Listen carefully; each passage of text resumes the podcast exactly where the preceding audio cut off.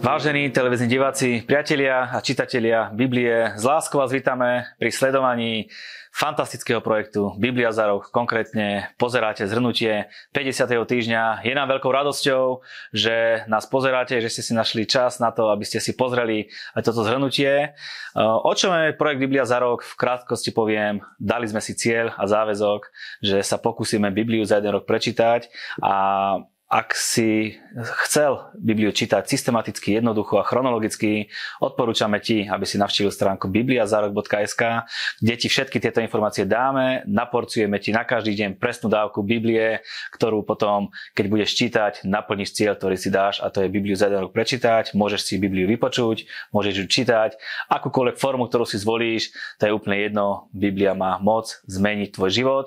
Raz za týždeň potom vydáme takéto video, takúto reláciu, kde sa snažíme všetko to, čo sme si prečítali, nie všetko, ale väčšinu z toho, čo sme si prečítali, zhrnúť eh, jednoducho, systematicky, jednoducho a s porozumením a verím tomu, že tak tomu bude aj dneska. My vám veľmi ďakujeme za vašu priazeň, za vašu podporu. Gratulujeme každému jednému, ktorý číta Bibliu, gratulujeme každému jednému, ktorý pozerá tieto zhrňujúce relácie a gratulujeme každému jednému, ktorý to možno nevzdáva a ktorý sa pripája, lebo pripojiť sa nemusíš len v januári, pripojiť sa môžeš kedykoľvek v priebehu roka, viac na stránke bibliazarok.sk. Ak máš nejakú otázku, mail infozavinaš.bibliazarok.sk je ti k dispozícii a my s láskou na všetky tieto otázky odpovedáme. Dnes je pred nami list Efeským, list Filomenovi, list Koloským, dokončíme si aj list Ríma Rímanom aj skutky Apoštolov. Sledujete reláciu Biblia za rok. Moje meno je Marian Kapusta. Hosťom 50. týždňa a jeho zhrnutia bude pastor Daniel Šobr. Tak Daniel, opäť po nejakom čase som veľmi rád, že ťa vidím a hovorím za všetkých našich divákov, že sa tešíme na to, čo nám prinesieš aj dneska. Ďakujem za pozvanie, opäť je mi veľkou cťou. Veľmi rád chodievam do tejto relácie. Ďakujeme. Tak na úvod rozmýšľam na to, čo sa ťa opýtam, ako to nejak otvoríme. Spýtam sa ťa, poznáš nejakých ľudí, ktorí čítajú Bibliu za rok, respektíve zapojú sa do projektu a či vieš aj o tom, čo im to do ich života prináša? Samozrejme, že poznám.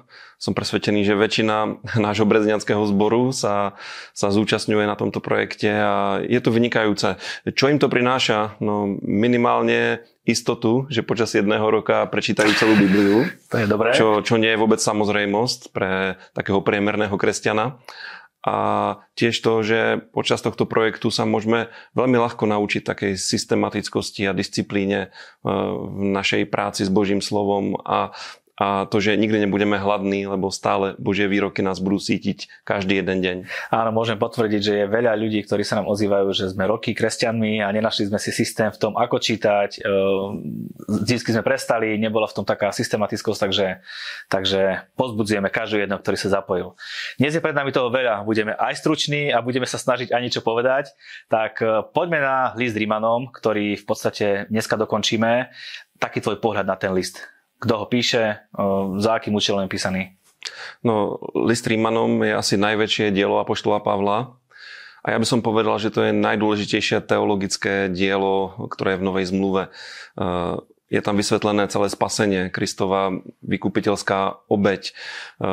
Je tam vysvetlená postata viery, E, tak ako Abrahámová viera vlastne presahuje do novej zmluvy a my vlastne veríme Abrahámovou vierou. A tak ako Abraham mal vzťah s Bohom, tak aj my skrze Krista. A je to, je to komplexné dielo, každému ho odporúčam si prečítať, e, je veľmi podobný napríklad listu Galatianom, ale je oveľa, oveľa rozvinutejší. E, Apoštol Pavol ho veľmi pravdepodobne napísal počas svojej tretej misijnej cesty, keď sa vracal do Jeruzaléma. A píše teda do Ríma, že by sa e, rád stretol s bratmi, ktorí sú tam, lebo e, rímsky zbor vznikol spontánne, to nezaložil žiadny misionár, ale e, na tie prvé letnice, keď bol vliatý Svetý duch, tak v Jeruzaleme boli prítomní ľudia z Ríma, ktorí sa potom aj s Evangeliom a s Duchom Svetým vrátili do Ríma a vznikla tam veľmi rýchlo kresťanská komunita ktorej Pavol napísal. A vieme, že sa do Ríma vráti, ale nebudeme predbiehať udalosti.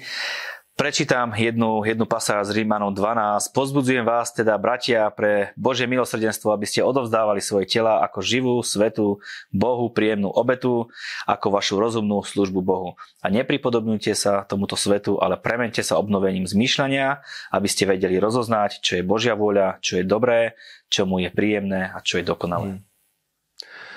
No, toto vystihuje podstatu kresťanskej bohoslužby, tak ako my slúžime pánovi. A keď písmo hovorí, že máme samých seba obetovať, to neznamená, že máme prinášať nejaké ľudské obete, ale táto obeta má byť živá obeta. To znamená svoje telo, svoj život odovzdáme pánovi, slúžime mu a ideme proti prúdu tohto sveta a neprispôsobujeme sa mu a hľadáme Božiu vôľu a takýmto spôsobom e, vieme teda viesť kresťanský život. Nielen ako príjimači Božej milosti, ale ako tí, ktorí tiež sami seba dávajú do služby pánovi. Ďalej, keď čítame, tak nám tam Pavol hovorí, že sa máme podriadiť autoritám, čo pre niekoho môže byť možno také bolestivé. E, áno, je to tá 13. kapitola. E, v podstate kresťanstvo není nejaká rebelantská viera.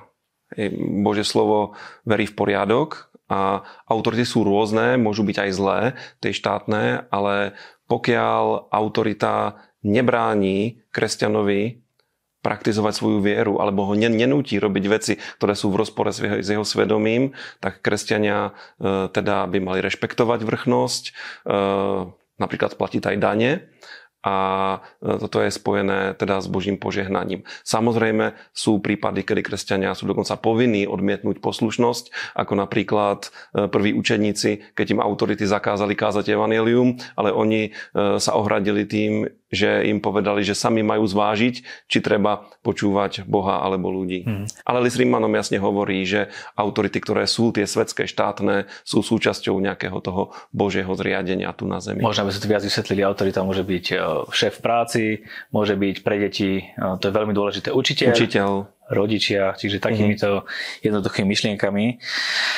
Uh, je napísané, akože žijem, hovorí pán, predo mnou sa zohne každé koleno, každý jazyk bude vyznávať Boha. A tak teda každý z nás vydá Bohu počet za seba. Aký počet vydáme Bohu? Áno, tak to sa týka úplne každého človeka, týka sa to veriacich a neveriacich. A to, že jedného dňa proste každé koleno poklakne a každý jazyk vyzná, že Ježíš je pán, je, je fakt. A teraz je dôležité, či to ľudia urobia dobrovoľne ešte počas tohto života, alebo z donútenia, keď budú v posledných časoch konfrontovaní teda s Božím prichádzajúcim súdom, s jeho kráľovstvom. A ten počet za život, no ide o to, ako sme naložili s tým, čo nám Boh daroval, daroval nám život, mohli sme sa obrátiť, to je nový život, nová príležitosť a e, je to, je to veľká hodnota. A my nie sme povolaní k tomu, aby sme iba existovali, ale aby náš život aj niečo znamenal poťahom na väčnosť.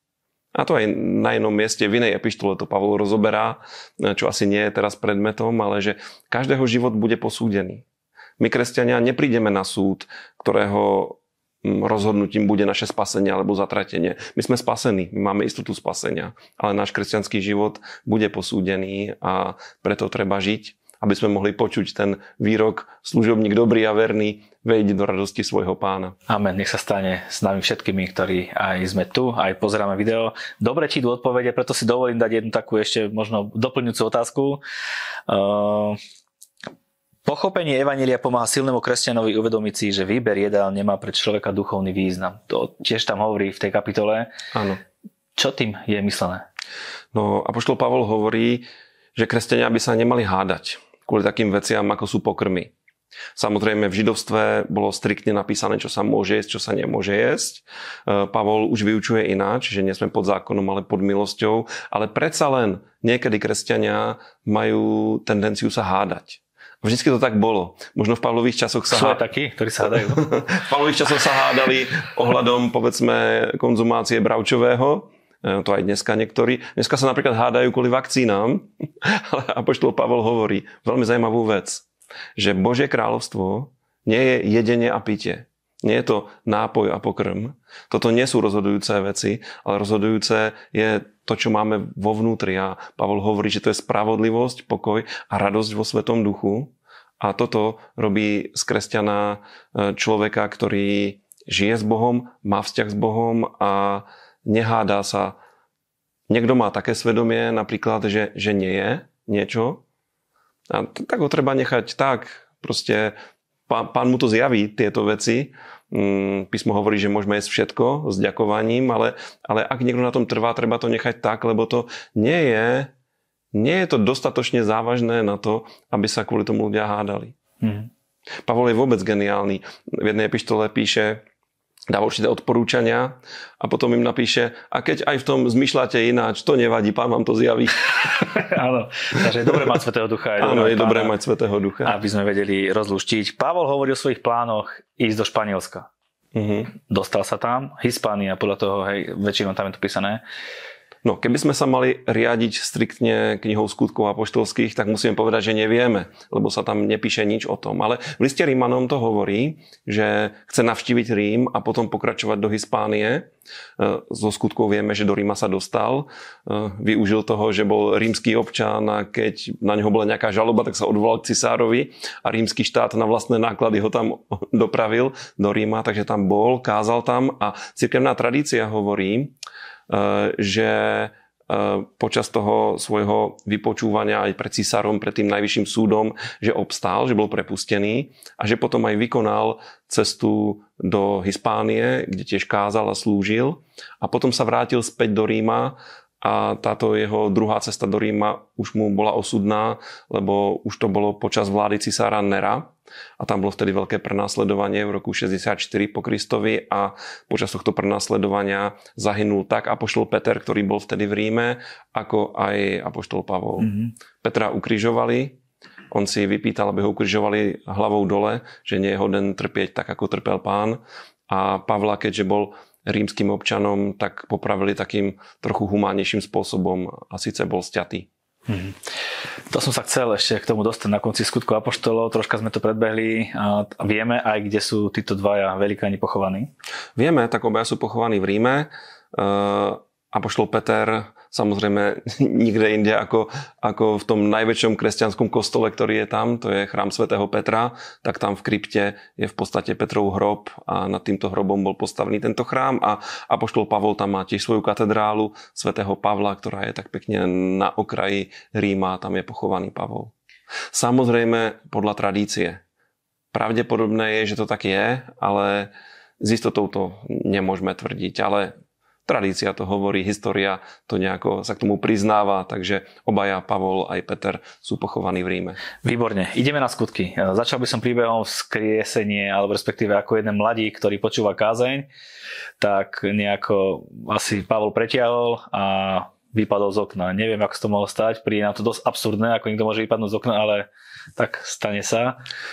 Ten príbeh svedčí o tom, že to, čo sa v cirkvi dialo, bolo úplne normálne, že to boli úplne normálni ľudia, boli, boli nedokonalí, vedeli byť aj unavení a toto konkrétne sa stalo v Troade, keď sa Pavol vracal z tej tretej misijnej cesty, už potom späť do Jeruzaléma, no tak tam kázal dlho do noci a z okna na, na poschodí teda vypadol eh, chlapec eh, menom Eutychus, eh, zomrel, zabil sa týmto pádom a Pavol vtedy sa za neho modlí a ten chlapec je vzkriesený, takže to je, tam, tam sa veľmi oslavil pán v tomto, myslím, že celý vzbor to, to povzbudilo, no a my samozrejme kážeme, že to má aj taký trochu prorocký význam, že netreba byť ospalý a spať a ne, netreba sedieť v okne, že treba sa ťahať do centra e, Božieho diania a potom sa nám nestane, že by sme vypadli, ale dobré je, že tento príbeh dáva aj nádej, že keď už človek vypadne, že pán aj do takejto situácie vie zasiahnuť a človeku pomôcť. Fantastické, vďaka Bohu. Ďalej Pavol v príbehoch predpovedá svoje utrpenie, predpovedá svoju budúcnosť, reálne asi vedel, čo mm. čaká. E, nielen Pavol, dokonca aj taký, také prorocké osobnosti okolo neho na to poukazujú vlastne keď odišiel z tej Troady, tak e, prišiel do mesta, ktoré sa volá Miletus, to je prístav nedaleko Efezu. Tam si nechal zavolať efeských starších z toho veľkého zboru, ktorý založil a im otvorene hovorí, že už ho viacej neuvidia, že sa vidia posledný krát a e, odporúča im určité veci a pozbuzuje ich, aby verne teda e, pásli Božie stádo, aby ho strážili pred vlkmi. No, je to veľmi emotívne, oni plačú, rozlúči sa s nimi a potom sa vráti vlastne do Izraela eh, a keď príde do Cezareje, tak tam, tam sú také dva, dva prorocké momenty. Jednak navštíví Filipa, evangelistu Filipa, ten má, ten má céry, ktoré boli prorokyne a oni hovoria teda, že Pavol bude zatknutý. A ešte sa tam objaví, z Jeruzalema príde prorok Agabus, ktorý zobere Pavlový opasok, zviaže sa s ním a prorokuje, že človek, ktorému patrí tento opasok, tak takto bude poviazaný. Čiže Pavol to vedel čo ho v Jeruzaleme čaká. Prišiel tam, stretol sa s Jakubom, s vedúcim zboru jeruzalemského. Pánovho brata. Bol, bol to brat brata. pána Ježiša Krista, no, syn Márie. A on mu odporúča, aby kvôli Židom, aby nevyvolával veľké pohoršenie, aby proste navštívil chrám, pridal sa k nejakým ľuďom, ktorí išli splniť nejaký slúb, tak aj on sa tohto, tohto zúčastnil. No ale Židia ho spoznajú, vyvolajú veľký rozruch e, a požadujú jeho potrestanie, takže on je zatknutý Rímanmi, dokonca tí Rímani ho museli násilím vyťahnuť z davu, aby ho tam neukameňovali. No Pavol si potom vypýta od nich povolenie, káže tam, hovorí o svojom obrátení pekne hebrejsky, aby tomu Židia rozumeli a potom, keď e, nejaká skupina Židov sa zaprísaha, že, že, že Pavla zabije, že nebudú jesť, piť, kým ho nezabijú a Rímania sa to dozvedia, tak rýchlo prevezú Pavla do Cezareje. No a tam, tam vlastne stráví, stráví dva roky. E, komunikuje tam s miestodržiteľom Porciom Festom, ktorý ho vypočuje, uväzní ho, on, on, sa, on sa odvolá, odvolá k cisárovi a po dvoch rokoch teda cestuje ďalej. Ešte medzi tým sa stretne aj s kráľom Agripom a s jeho manželkou Berenikou, ktorí sa skoro obrátia. Takže vidíme na Pavlovi, že aj hoci bol vo vezení, hoci bol prenasledovaný, on neustále kázal a kázal s mocou, že aj títo vysoko postavení ľudia boli ochotní mu veriť a e, Agripa mu hovorí, že by ho aj prepustil, ale keď sa odvolal k cisárovi, tak proste k cisárovi pôjde a tam sa začína ten príbeh teda tej plavby, kedy, sa, kedy vyplávajú, vyplávajú z Izraela a stihne ich búrka na mori, je, to všetko také komplikované, ako keby sa niečo snažilo zabrániť tomu, aby Pavol dorazil do Ríma. Uh, no a uh, Pavol aj tam prorokuje, teda, že, že nezahynú, že prídu o loď, no stroskotajú, stroskotajú na Malte, no a to už je teda blízko, blízko k Itálii No a tam tiež sa udeje zo pár zázrakov, napríklad Pavla uštipne vretenica a všetci čakajú, že zomrie a myslia si, že je to nejaký zlo, zločinec, že ho dostihla karma, ako sa dneska hovorí. No ale Pavol nezomrie, tak potom vravia, že to je Boh, tak on im káže evanelium, aj tam sa obrátia ľudia a pokračuje do Ríma mm. a v poriadku sa tam dostane. No, vieme, že ne, mohol byť slobodný, si spomínal, mohol byť mhm. prepustený, vôbec nemusel eh, chodiť do Ríma, ale chcel tam ísť. Mm lebo ako aj písal v liste, to je to, čo sme povedali, že sa tam dostane a dostal sa tam za účelom toho, že bude trpeť ako väzeň. Uh-huh. Hej, takže to bolo... Uh, ako vnímali tí ľudia, ktorí sa s ním plavili, uh, Pavlovú osobnosť? Oni ho tam brali ako väzňa, ako niekoho, kto je odsudený alebo čaká ho niečo a zrazu vidia zázraky, vidia divy, vidia jeho smelosť, vidia ako pohrozil búrke, vidia tú vretenicu. Ako celá tá posadka, koľko ľudí sa plavilo, asi dosť. Mm, bol, bola to pomerne veľká loď, bola to galéra, boli tam väzni, ktorí, ktorí veslovali. Uh, a treba zdôrazniť, že Pavol nebol obyčajný väzeň. Nemyslíte si, že on tam niekde v reťazoch v podpalubí trpel. On bol prominentný väzeň. Uh, on mal svoju osobnú stráž. Uh, bol to rímsky občan, tak sa k nemu správali a keďže ešte nebol nad ním vynesený rozsudok, tak on nebol považovaný za nejakého odsúdeného. A ja si myslím, že všetci, ktorí ho videli, museli byť ohúrení tým jeho pokojom, tou istotou, keď oni sa veľmi báli, čo sa stane a on, on ich tam upokojuje a potom, keď aj celá roď stroskota a v podstate nikto nezahynul, tak e, Pavel musel mať obrovskú autoritu medzi nimi a mm-hmm. myslím si, že v tej záverečnej časti už vôbec necestoval ako väzeň, ale ako niekto, koho si vážili a predchádzali ho. A takýmto spôsobom nám aj, aj pán pripravuje cestu bol známy aj v Ríme, Pavol? No určite áno. Pred príchodom. Lebo tam napísal list.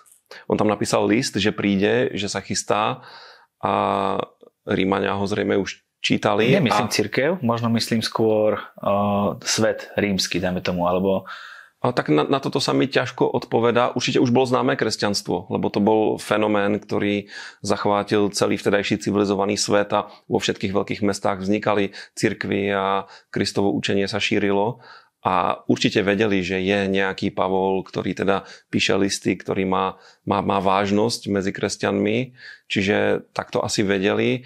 Dokonca Židia to vedeli určite, lebo Židia mali problém s Pavlom a keď potom prišiel do Ríma, tak mu dovolili aj bývať v súkromí, nebol vo väzení, len, ho tam, tam strážili, tak on prijímal návštevy, tak za ním chodili aj Židia, aj pohania, on im kázal evanelium. Židia sa veľmi obrátiť nechceli, iba niektorí z nich. Uh, tak potom Pavel hovorí, že sa, že sa obracia k pohanom, tak prichádzali pohania, obracali sa. Čiže ja si myslím, že to nebola nejaká cesta odsúdenca, ale že to bola proste misijná kampaň a že pán to mal všetko pod kontrolou, to, čo sa okolo Pavla dialo a vravím, rímská ríša, rímsky režim ho zadarmo dopravil do cieľa jeho misijnej cesty. Dopravil ho tam a aj si to spomenul, že ako keby sa niečo snažilo prekaziť tú jeho cestu, boli tam komplikácie. Pavol mal uistenie v tom, že tam musí ísť, alebo že tam pôjde, že sa tam dostane. Aj napriek tomu mal protivenstva, ale mal jasné videnie, že musí sa tam dostať. No, Takto to býva v živote každého kresťana, lebo nie je víťazstva bez boja. A samozrejme, tak ako existuje kráľovstvo svetla, tak existuje kráľovstvo tmy, prebieha duchovný boj, čiže čokoľvek sa snažíme robiť dobré, aj keď je to na priamy Boží pokyn, povedzme, a máme v tom istotu, tak niekedy sa stretneme s odporom a musíme bojovať a musíme stať vo viere a ak, ak budeme vo viere, tak neexistuje, že by nás niečo porazilo, lebo písmo hovorí, že naša viera je víťazstvo, ktoré premáha svet. Takže Pavol je v Ríme, e, spomenul si trošku, ako sa tam nažíva. Skúsme sa ešte teraz zamerať na to obdobie, kedy je v Ríme. E, dva roky vyučuje, dva roky je naozaj prominentný, býva v súkromí a ľudia k nemu chodia. Aké to bolo obdobie, tie dva roky? Kázal, proste? Určite veľmi plodné. On nielen kázal, on písal listy, asi sa možno k niektorým dostaneme, takzvané listy z väzenia, listy z Ríma bol, bol veľmi plodný, veľmi, veľmi pracovitý. Ako, myslím si, že to obdobie radikálne zmenilo církev, ktorá je, ktorá je v Ríme. Aj to, aj to Pavlovo učiteľské obdarovanie e, spôsobilo to, že církev sa budovala a rástla. Takže bolo, bolo to mocné obdobie. Možno nemohol tak slobodne chodiť po Ríme, ale ľudia chodili za ním a, a on im slúžil. Určite sa nemal zle celkom, celkom dobre sa mal. Ideme na ďalší jeho list, list Filomenovi. Čo to bol za chlapík? A... Uh, tak Filemon bol človek, ktorý sa s Pavlom poznal. Pavol ho priviedol ku Kristovi. Dokonca v tom, v tom liste mu pripomína, že, že niečo mi dlhuješ. A napísal mu veľmi zvláštny list, lebo keď bol vo väzení, tak sa tam stretol s jedným človekom, ktorý sa volal Onezim. A tento Onezim sa obrátil a priznal sa Pavlovi, že je uprchnutý otrok. A že kedysi práve e, patril Filemonovi a že od Filemona uprchol a keď bol tento Onezim prepustený, tak Pavol ho posiela spolu s listom k Filemonovi a vlastne obsahom toho listu je taký príhovor za tohto uprchnulého otroka, aby ho Filemon prijal. V podstate jeho pán mal právo ho zabiť, lebo e, keď otrok uprchol z otroctva, tak, z otroctva, tak za to bol trest smrti. No a e, Pavol sa prihovára.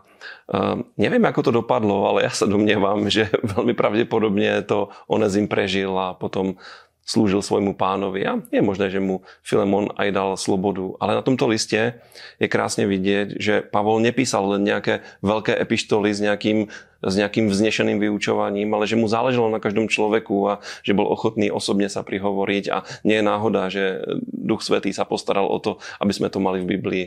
Presne to som sa chcel opýtať, že prečo teda takýto list napísal a čo nám ten list hovorí a veľmi dobre si zodpovedal. Ideme na list Koloským zase kto ho píše, za akým účelom je písaný. Tak zase ho píše Pavol, tento raz ho píše zboru v Kolosách a je to vyučujúci a pozbuzujúci list. Dá sa povedať, že jednou z jeho hlavných tém je, je vyvýšiť Krista. Je tam Kristus zjavený ako, ako obraz neviditeľného Boha, prvorodený všetkého stvorenia. Proste ten, ktorý, ktorý prišiel na tento svet a ktorý keď je v nás, tak sa stáva nádejou slávy. A mne sa tam veľmi páči v prvej kapitole ten verš, že práve v Kristovi sme prenesení z kráľovstva tmy do kráľovstva svetla. A celý tento list je taký veľmi pozbuzujúci a je kúsok aj podobný ešte druhému listu, ktorý zmienime, lebo bol napísaný v rovnakej dobe, tak Pavol tam používa niektoré podobné, podobné argumenty. A mne sa v liste Kolosanom veľmi páči to, že Pavol tam krásne odhaluje filozofiu. Filozofia a filozofovanie je niečo veľmi, veľmi populárne, najmä medzi intelektuálmi. Pavel hovorí veľmi zaujímavú vec, že, že filozofovanie vedie do otroctva. A to konkrétne do otroctva e, živlov tohto sveta, proste tých, tých duchovných síl, ktoré sú tu. A celá novozákonná teológia je postavená na tom, že to nie je náš intelekt, ktorý objaví pravdu ale že pravda je zjavená v Božom slove a že uvažovaním nad Božím slovom e, sa sa deje to, že Boh ku nám hovorí a ukazuje nám pravdy. Niektoré pravdy, tie podstatné pravdy, nemôžeme nájsť skúmaním a rozmýšľaním, filozofovaním, ale môžeme ich nájsť iba skrze, skrze zjavenie Bože a toto Pavol veľmi vyzdvihoval. Dve otázočky mám k tomuto listu. Plnosť života v Kristovi sa tam objavuje. Čo znamená, že plnosť života v Kristovi? No plnosť života v Kristovi znamená ten nový život, ktorý nám Boh dáva, že, že to je úplný život, že tam není ani kúsok tej, tej smrti, že to je väčší život, že to nie je len naša biologická existencia, ale aj život vo vzťahu s Bohom a v spoločenstve s Bohom. A predovšetkým to, že tento život proste je nekonečný, že to je život väčší, nie raz po smrti, ale už teraz tu na zemi a uh, Pavol hovorí, že v Kristovi nám boli darované všetky veci a my, my sme naplnení úplne, úplne všetkým a každý kresťan má v sebe potenciál tohto života, aby toto všetko uvoľnil vo svojom živote a e, preto, preto byť kresťanom a zažívať plnosť Ježišovi Kristovi je v podstate to najlepšie, čo na tomto svete môžeme zažiť. Áno, to je plno života v Kristovi. Spomínal si, že je to nový život a sú tam tiež kapitoly venované novému životu v Kristovi. Ako by si vedel jednou vetou povedať niekomu, komu, dajme tomu, svedčíš evanílium, že nový život v Kristovi, že budeš mať nový život v Kristovi. Čo to je? No, čo to je? Je to život, praktický život, ktorý korešponduje s tou vnútornou zmenou, ktorá v nás prebehla. Čiže, že máme odpustené hriechy, a že už nie sme otrokmi hriechu. A Pavol na to používa jedno krásne podobenstvo práve v tomto liste Kolosanom a aj v liste Efezanom, ktorý si prebereme za chvíľku. On hovorí, že, že treba niečo vyzliecť a niečo obliecť. Že treba vyzliecť starého človeka tými hriešnými skutkami, treba to zo seba dať preč a treba obliecť na seba ten, ten no, nový život, obliecť Krista, Kristov charakter, Kristové postoje a, a toto nie je niečo, čo by bolo veľmi ťažké čo by bolo výsledkom nejakej askézy alebo umrtvovania seba sama. Je to proste ten, ten potenciál nového narodenia a uchopenia toho, čo už do nás pán vložil skrze nové narodenie a že to proste oblečieme na seba a chodíme ako tie deti svetla, o ktorých tam Pavol píše. Perfektné. Navrhujem ísť na Lizefeským, ak, ak už nemáš ano. nič k, k Ukolovským. Určite Vyčerpali áno. sme. Uh, určite sme nevyčerpali, ale v liste Efezanom je toho ešte toľko, že... Tak dobre, tak tvoj pohľad zase kto píše, za akým účelom písaný? Takže opäť píše ho Apoštol Pavol, píše ho do Efezu, veľmi pekne je to nadpísané, že píše svetým, ktorí sú v Efeze. Ja, ja to mám veľmi rád túto pasáž, lebo tá pasáž hovorí o tom, že my sme svetí. Viete, že v tradičnom kresťanstve ako keby svetí sú nejakí, nejakí ľudia, nejakí hrdinovia, hrdinovia viery, ktorých církev povýšila do toho stavu svetých, ale toto není biblické. Biblické biblický pohľad na veriacich je, že veriaci sú svetí. Prečo? Lebo svetý znamená oddelený. Oni odovzdali svoj život Ježíšovi a preto sú svetí. Patria Bohu, patria pánovi. A týmto svetým on, on píše a Tie prvé tri kapitoly sú nádherné. Viem, že veľký biblický učiteľ Kenneth Hagen odporúča každému kresťanovi, aby sa tieto tri kapitoly modlil, aby si ich čítal v prvej osobe, lebo sú tam aj také modlitby, ale, ale celá tá pasáž je o tom, čo je naše spasenie, e, k čomu nás Boh povolal, aké je naše postavenie v Kristovi a, a sú, to, sú to fantastické veci, e, že v Kristovi sme požehnaní všetkým duchovným požehnaním v ponebeských oblastiach a mnoho takých ďalších silných výrokov a keď človek tieto prvé kapitoly listu Efezanom číta a rozmýšľa nad nimi, tak získa úplne novú, veľmi jasnú a zretelnú predstavu o tom, e, kým v Kristovi sme a čo všetko máme a to je veľmi pozbudzujúce. E, tieto, tieto kapitoly sú totálne antidepresívum. Vždycky, keď sa človek cíti, cíti sám, cíti ubitý, cíti nejaký neúspech, nech si prečíta list Efezanom, že kto sme v Kristovi,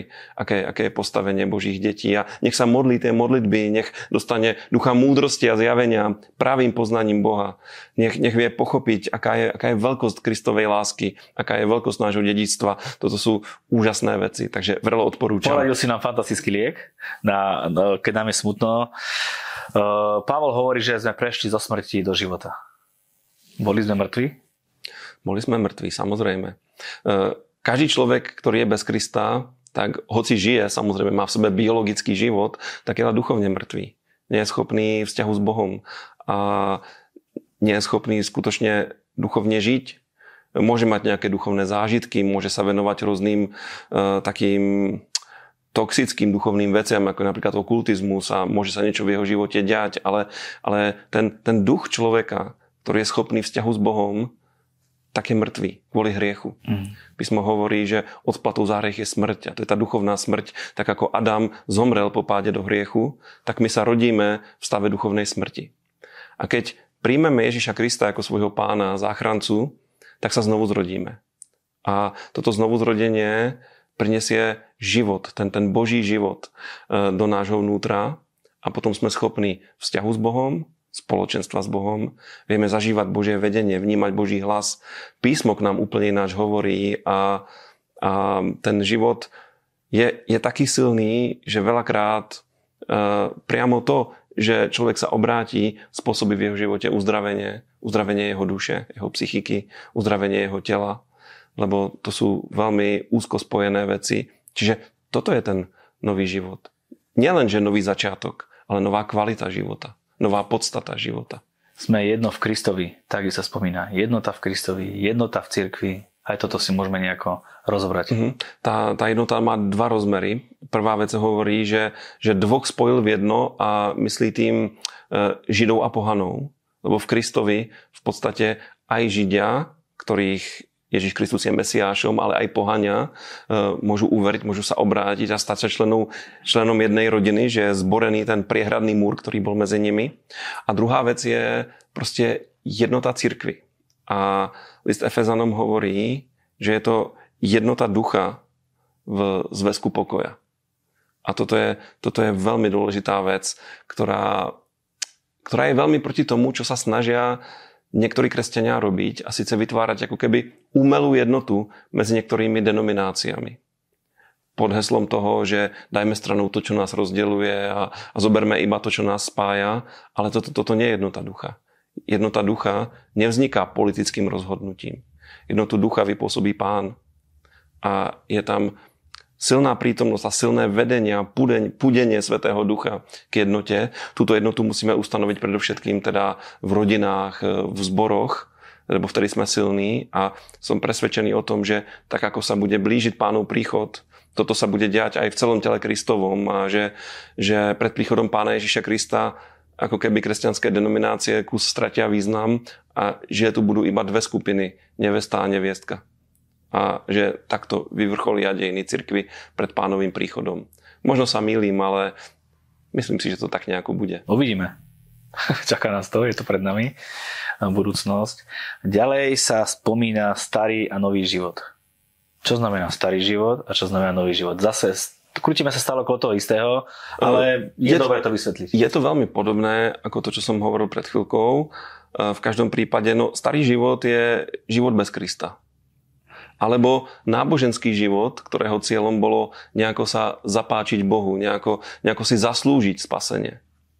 A nový život je niečo čo nám bolo darované zadarmo. Stalo to veľmi veľa Boha. Stalo to utrpenie a život preliatú krv jeho syna, ale zároveň je nám to ponúkané ako dar, dar milosti. A e, nový život je niečo, čo musí sa zretelne odlišovať od starého. Každý obrátený, znovu zrodený kresťan vie jasne sa vo svojom živote pozrieť na tú deliacu líniu, čo bol starý život a čo je nový život. A možno taká jedna pomôcka, e, ak ak si myslíte, že ste kresťania, priatelia a neviete určiť vo svojom živote, kedy bol starý život a kedy je nový život, tak sa jednoducho musíte obrátiť. Lebo stále ešte váš život je starým životom. Amen. Pavol je veľmi praktický, dáva naozaj praktické v tých listoch vysvetlenia. Není len duchovne praktický, hovorí z vás k mužom, hovorí z vás k ženám, hovorí k deťom. Čiže vie v podstate každej jednej sfére života vie poradiť. Áno, je praktický a zároveň v tej praktickosti je veľmi duchovný. Napríklad kresťanské manželstvo e, zobrazuje ako prirovnanie vzťahu cirkvy a Ježíša Krista a zároveň to vedie k úžasným praktickým aplikáciám, e, že muž má milovať svoju ženu ako Kristus církev, že sa má obetovať za ňu, že, že jej má slúžiť, že ju má očisťovať slovom e, a zase žena, že má rešpektovať svojho muža, má ho mať v úcte. Teraz si mi e, predstaviť manželské páry, ktoré pozerajú a hovoria si, vidíš, vidíš, počúvaj, počúvaj. No ja by som povedal, niekedy je to tak jednostranne povedané, že žena sa má podriadiť mužovi. Nie, Pavol hovorí, že, že v Kristovi sa máme podriadovať jeden druhému ale samozrejme úloha muža a ženy v manželstve je kúsok iná a, a je to správne, lebo muži a ženy nie sú takí istí. Sú rovnakí, sú rovnako hodnotní, sú si absolútne rovní a zároveň sú iní a, a v, tom je, v tom je krása aj, aj rodinného života. Ešte aj deti sa vyjadruje, že nepopudzujte svoje deti alebo nedrážite áno, áno. ich. Áno, to sú, to sú presne tie dve pavlovské roviny. Jednak deti musíte počúvať, lebo to je jediné prikázanie so zaslúbením ale rodičom hovorí, ale pozor, ty nemôžeš chcieť, aby ťa tvoje dieťa slepo počúvalo a nútiť ho a, a byť ku nemu taký, taký veľmi prísny, ale zároveň musíš mu vedieť prejaviť lásku a, a, a to je krásna rovnováha. Ja si myslím, že Pavol bol pravým opakom nejakého zákonického kresťana. Že on bol človekom obrovskej lásky, obrovskej milosti a také sú jeho epištoly. Čo by to bol za výklad listu Efeským, keby sme nespomenuli na konci duchovnú výzbroj, ktorú by mal každý kresťan dávať na seba, používať ich. Mm-hmm. Samozrejme, to je jedna z najdôležitejších vecí. Dôležité je uvedomiť si, že kresťania sú bojovníci, že majú bojovať. A ešte dôležitejšie je uvedomiť si, proti komu bojujú. Že nebojujú proti telu a krvi, ako hovorí Pavol, to znamená proti ľuďom, ale že bojujú proti duchovným silám v ponebeských oblastiach a, a k tomuto boju nám bola daná výstroj. A je tam zmienená Božia výstroj, že máme pácier spravodlivosti, pás pravdy, meč ducha, prilbu spasenia, topánky um, evanielia, e, takto sme, tak sme vyzbrojení. Je to príklad tej výzbroje rímskeho legionára. A zároveň je tam napísaná jedna veľmi zvláštna vec, že, že túto zbroj sme dostali, aby sme boli pripravení v deň zlý. A v tomto je jedna úžasná správa. Nie každý deň, nie každý deň je deň zlý. A e, mnohé dny sú dobré, ale v tých dobrých dňoch my musíme byť duchovne silní. Musíme poznať spravodlivosť, pravdu a musíme vedieť e, vo svojom živote uchopiť Božie víťazstvo. A keď príde ten deň zlý, Pavol hovorí, že máme sa postaviť na odpor a zostať stáť. A to je naša úloha. Keď príde útok, my nemôžeme ustupovať, ale my, my môžeme pevne stáť a ak, tak možno prejsť do protiútoku. ale to by možno bolo na, na iné vyučovanie. Ale každý kresťan je bojovník. Každý kresťan musí byť ozbrojený. Lebo máme Bibliu, čítame ju, študujeme ju. Daniel, ako tak sme to zvládli? Ďakujem veľmi pekne za tento čas. Snažili sme sa vám to aspoň ako tak do tej polhodinky zhrnúť, aby sme pochopili, pospájali súvislosti, aby nás to pozbudilo. Veľmi pekne ďakujem naozaj za ten čas, ktorý si nám vždycky investoval, že si rád prišiel. Veľmi príjemné debaty sú s tebou, svižné, dobré. Chcem ti vyjadriť týmto našu vďaku a teším sa na naše ďalšie stretnutie. Veľkou radosťou mi bolo vždycky s vami byť a, a ja sa teším. My vám prajeme, už ste pred koncom, chýbajú nám posledné, ak dobre počítam, dva týždne k tomu, aby ten cieľ, ktorý sme si dali, uh, že Bibliu za jeden rok prečítame. Pre niekoho to môže byť aj čítanie, že už len dva diely relácie, aby som tú Bibliu dopozeral uh, alebo, alebo nejakým takým spôsobom doštudoval pokračujte, neprestávajte pred koncom, dôjdite až do konca a kdokoľvek nás pozera teraz náhodou, môže začať aj teraz, Stačí, aby ste sa zapojili a kedykoľvek priebehu roka sa môžete ku nám zapojiť. Ďakujeme vám za vašu priazeň, za vašu podporu. Stávate sa partnermi našej služby preto, lebo aj vaše finančné dary sú použité k tomu, aby mohlo byť Božie slovo kázané, aby Biblia sa dostávala do vašich domácností, aby tento projekt mohol rásť vo svojej kvalite. Tento projekt nekončí, ale bude pokračovať aj v novom období ďalej. Prajeme vám úspešný čas. Daniel, tebe ešte raz ďakujem. Bolo mi potešením.